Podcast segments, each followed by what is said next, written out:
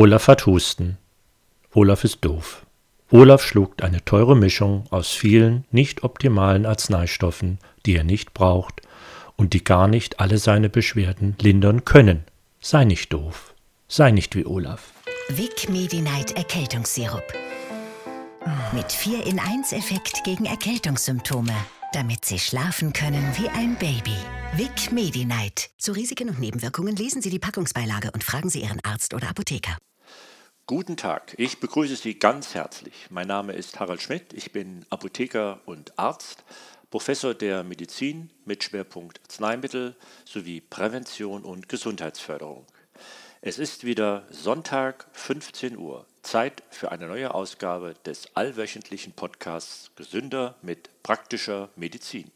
Bei Schnupfen, Reizhusten, Kopf- und Gliederschmerzen und Fieber Grippostat C. Denn Grippostat C hat eine Vierer-Wirkstoffkombination gegen gemeinsam auftretende Erkältungssymptome. Mit Vitamin C fürs Immunsystem. Grippostat C, stark bei Erkältung.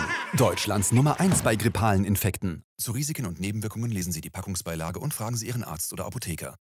Ja, heute geht es um die rundum sorglos Mittel, die Kombinationspräparate bei Erkältungen. Zum Beispiel werden in Deutschland etwa 6 Millionen Packungen pro Jahr von Crepustat C verkauft. Das ist damit das meistverkaufte Erkältungsmittel. Es ist ein Mischpräparat. Das ist eine Kombination von verschiedenen Arzneistoffen drin und es wird eben vermarktet. Damit ist im Grunde genommen die Erkältung im Griff. Wollen wir mal schauen, was da so drin ist. Da ist ein Schmerzmittel drin, Paracetamol und dazu ein Antihistaminikum, ein Antiallergikum eigentlich, Chlorphenamin, dann Koffein, ja, Koffein und Vitamin C. Dann gibt es noch das zweitverkaufte Mittel, das ist Vic Medi-Night, der zweitgrößte Verkaufsschlager in Deutschland. Da ist auch Paracetamol drin, das Schmerzmittel. Auch ein Antihistaminikum, in dem Fall ist es Doxylamin. Und dann Ephedrin, das ist ein Blutgefäß verengendes Mittel. Und Dextrometophan Hydrobromid, ein angeblicher Hustenblocker. Und vielleicht auch nicht ganz zu unterschlagen, 18 Volumenprozent Alkohol. Bei 180 Milliliter sind das immerhin 32 Milliliter reiner Alkohol. Ein Korn zum Beispiel hat 32 Volumenprozent Alkohol. Also entspricht die Menge etwa 100 Milliliter Korn. In der Kneipe kriegt man üblicherweise 30 bis 40 Milliliter ausgeschenkt. Das heißt, von diesen sechs Bechern, die man nimmt, also es sind nur sechs Dosen drin, in so einer 180 Milliliter Flasche, sind zweieinhalb davon, als würde man ein Korn trinken.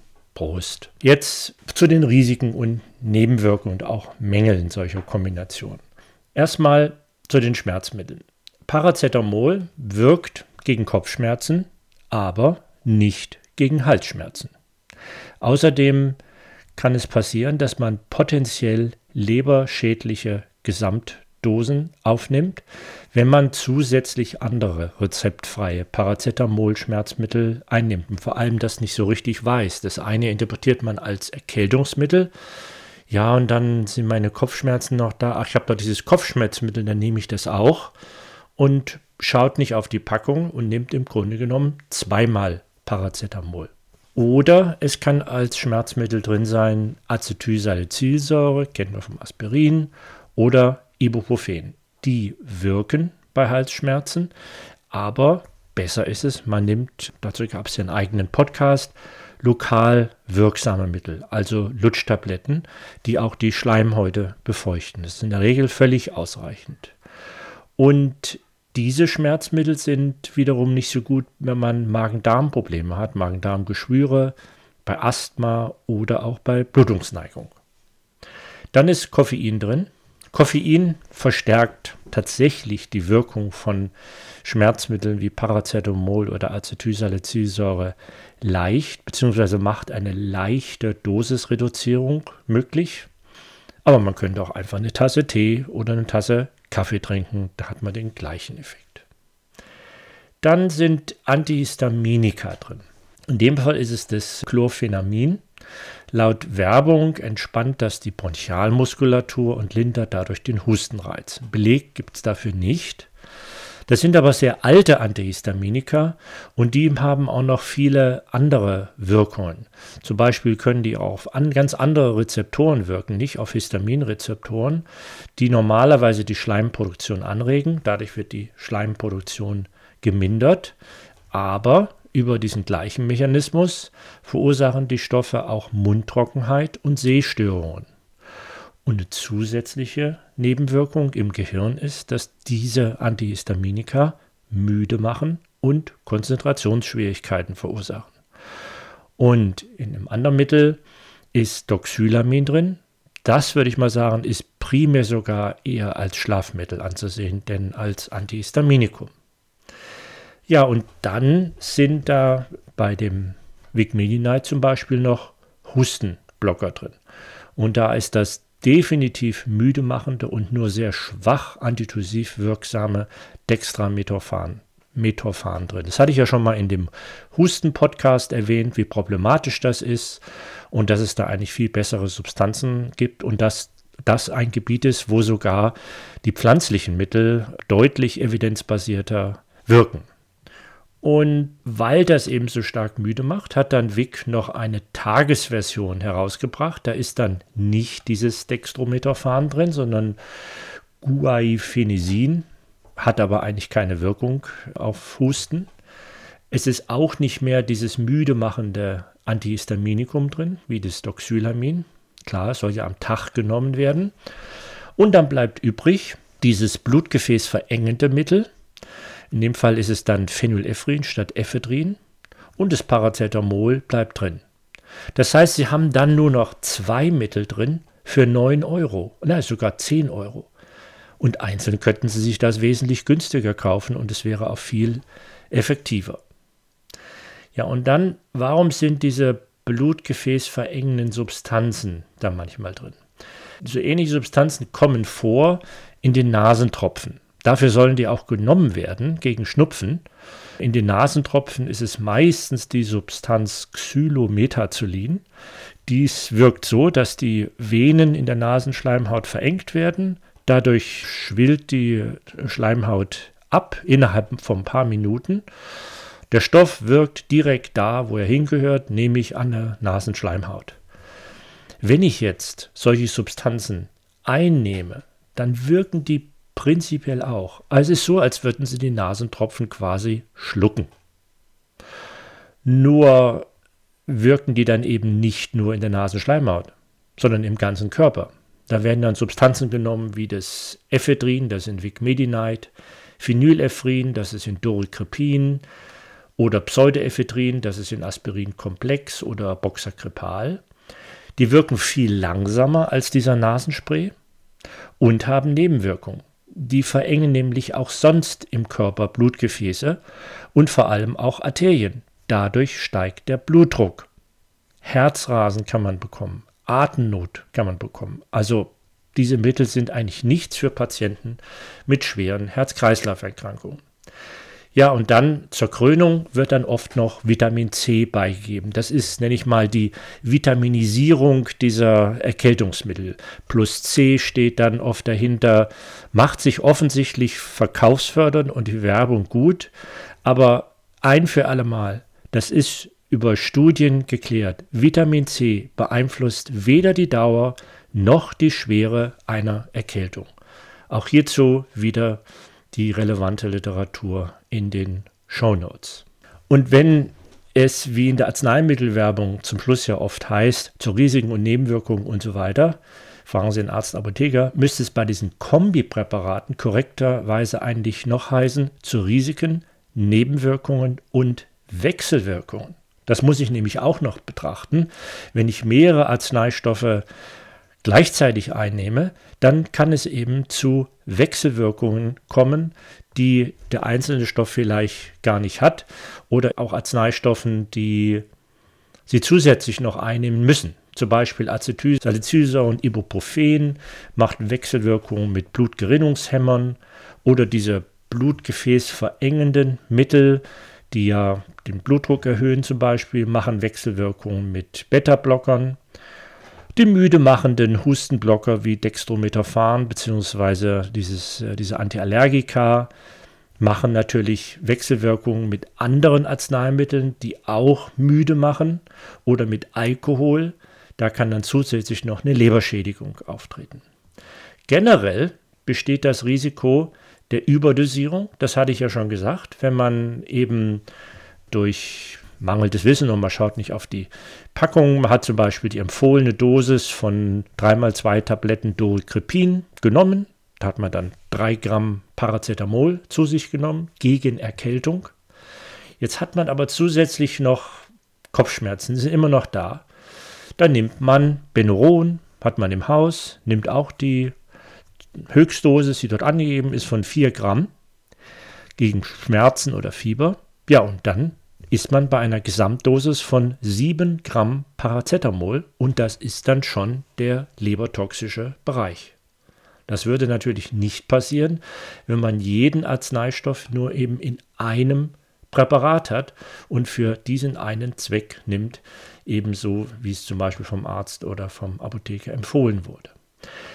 Zusätzlich noch durch diese rundum sorglos Pille oder diesen grünen Zaubersoft vermeidet man, sich mit der Krankheit eigentlich wirklich zu beschäftigen. Man fragt sich eigentlich gar nicht, was habe ich eigentlich genau? Sind es die Kopfschmerzen, die mich stören oder nervt nur die verstopfte Nase?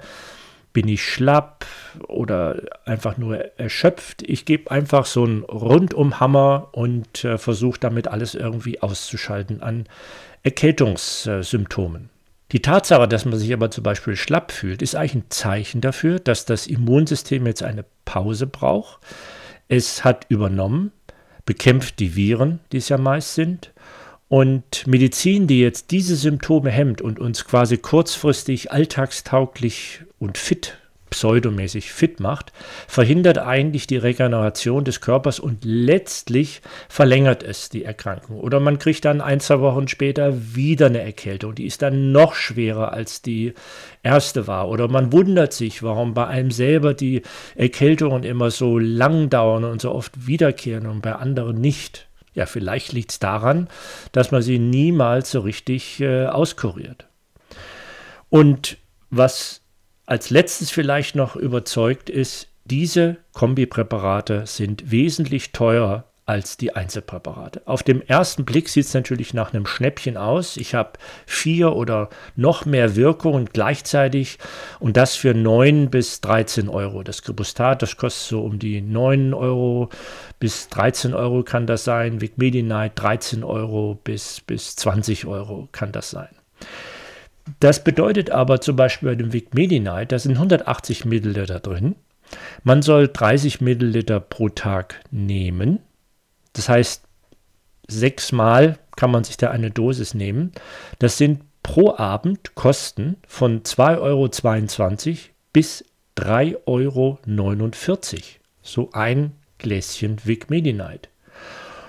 Oder demgegenüber ein Fläschchen abschwellende Nasentropfen kriegt man für etwa 2 Euro, ein Schmerzmittel bzw. Fiebersenker für etwas mehr als 1 Euro.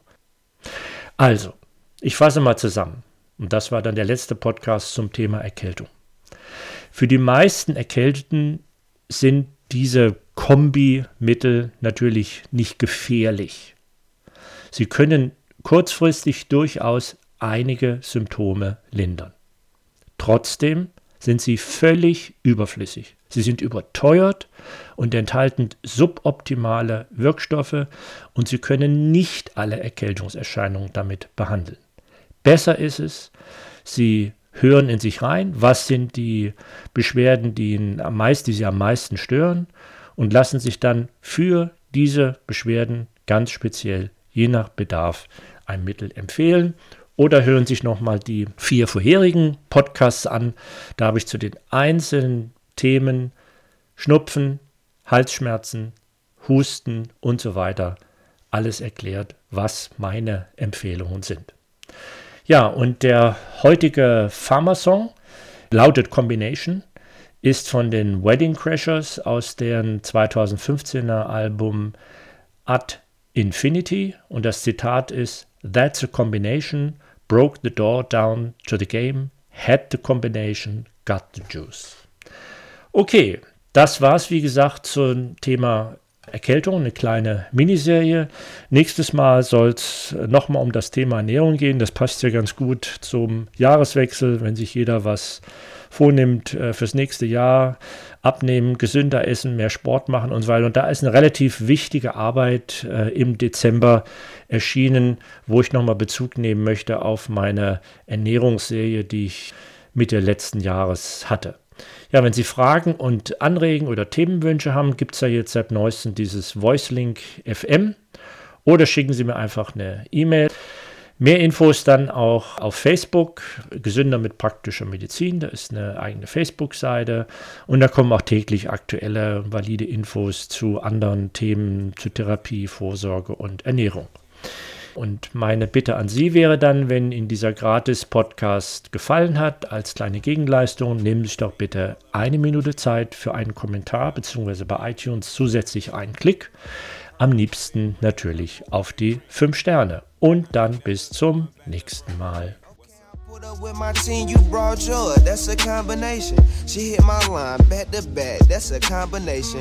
Broke the dough down to the game. Had the combination. Got the Jew. That's why you claw for some conversation. Yeah. Look at Molly Lean, combo number three. Look me in my eyes. Tell me what you see.